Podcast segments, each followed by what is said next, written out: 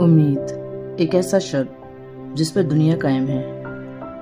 और कई बार हम इसी शब्द से गिव अप कर कर इसे छोड़ देते हैं।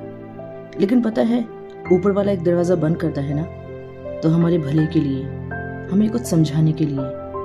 बस, ज़रूरत है तो हमारे समझने की।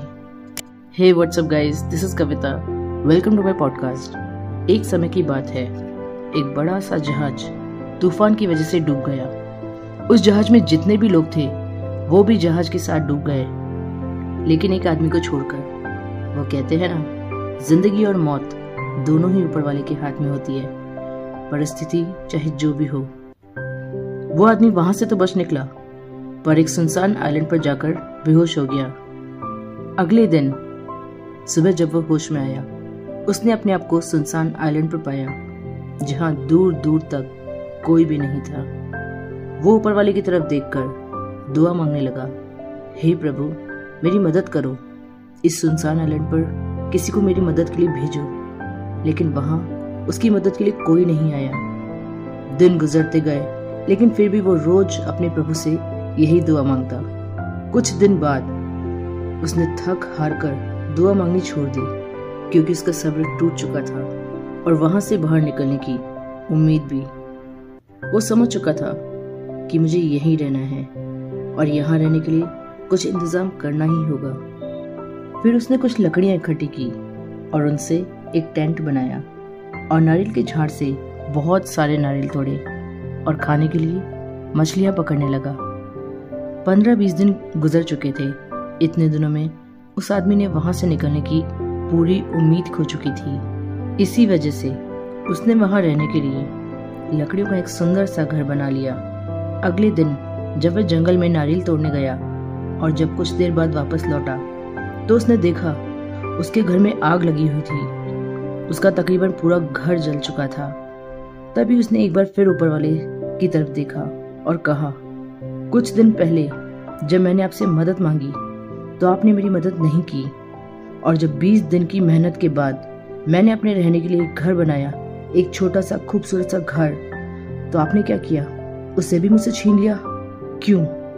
वो आदमी सारी रात रोता रहा और ऊपर वाले को कोसता रहा और पता ही नहीं कब रोते रोते सो गया।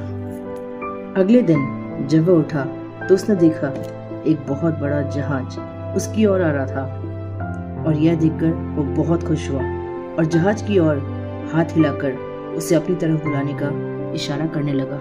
जब जहाज़ उस तक पहुँचा तो उसने कैप्टन से पूछा कि उसको कैसे पता चला कि यहाँ कोई है, तब कैप्टन ने उससे कहा कि आग लगाकर कल जो सिग्नल तुमने हमें भेजा था, उससे देखकर हमें पता चला कि यहाँ कोई है।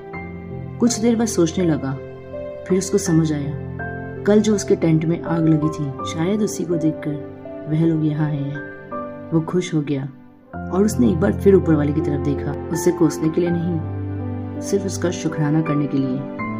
हम लोग भी तो यही करते हैं ना?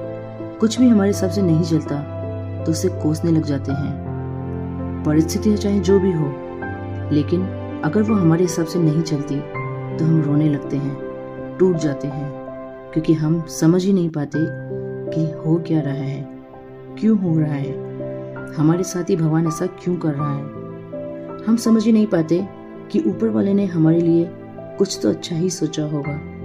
वो लाखों करोड़ों लोगों की दुनिया चला रहा है। ज़िंदगी चलाता है। उसे सब पता है कि किसको कब क्या देना है और किससे कब क्या लेना है। जो हमारे लिए अच्छा होता है ना, वो हमें ज़रूर देता है।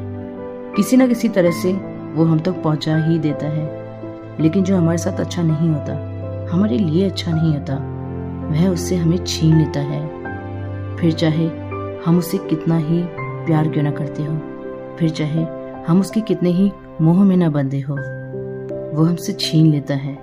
फिर चाहे हमें कितना ही दर्द क्यों ना हो। वो हमारी ज़िंदगी से उस इंसान को, उस चीज़ को निकाल देता है, जो हमारे लिए अच्छा नहीं होता।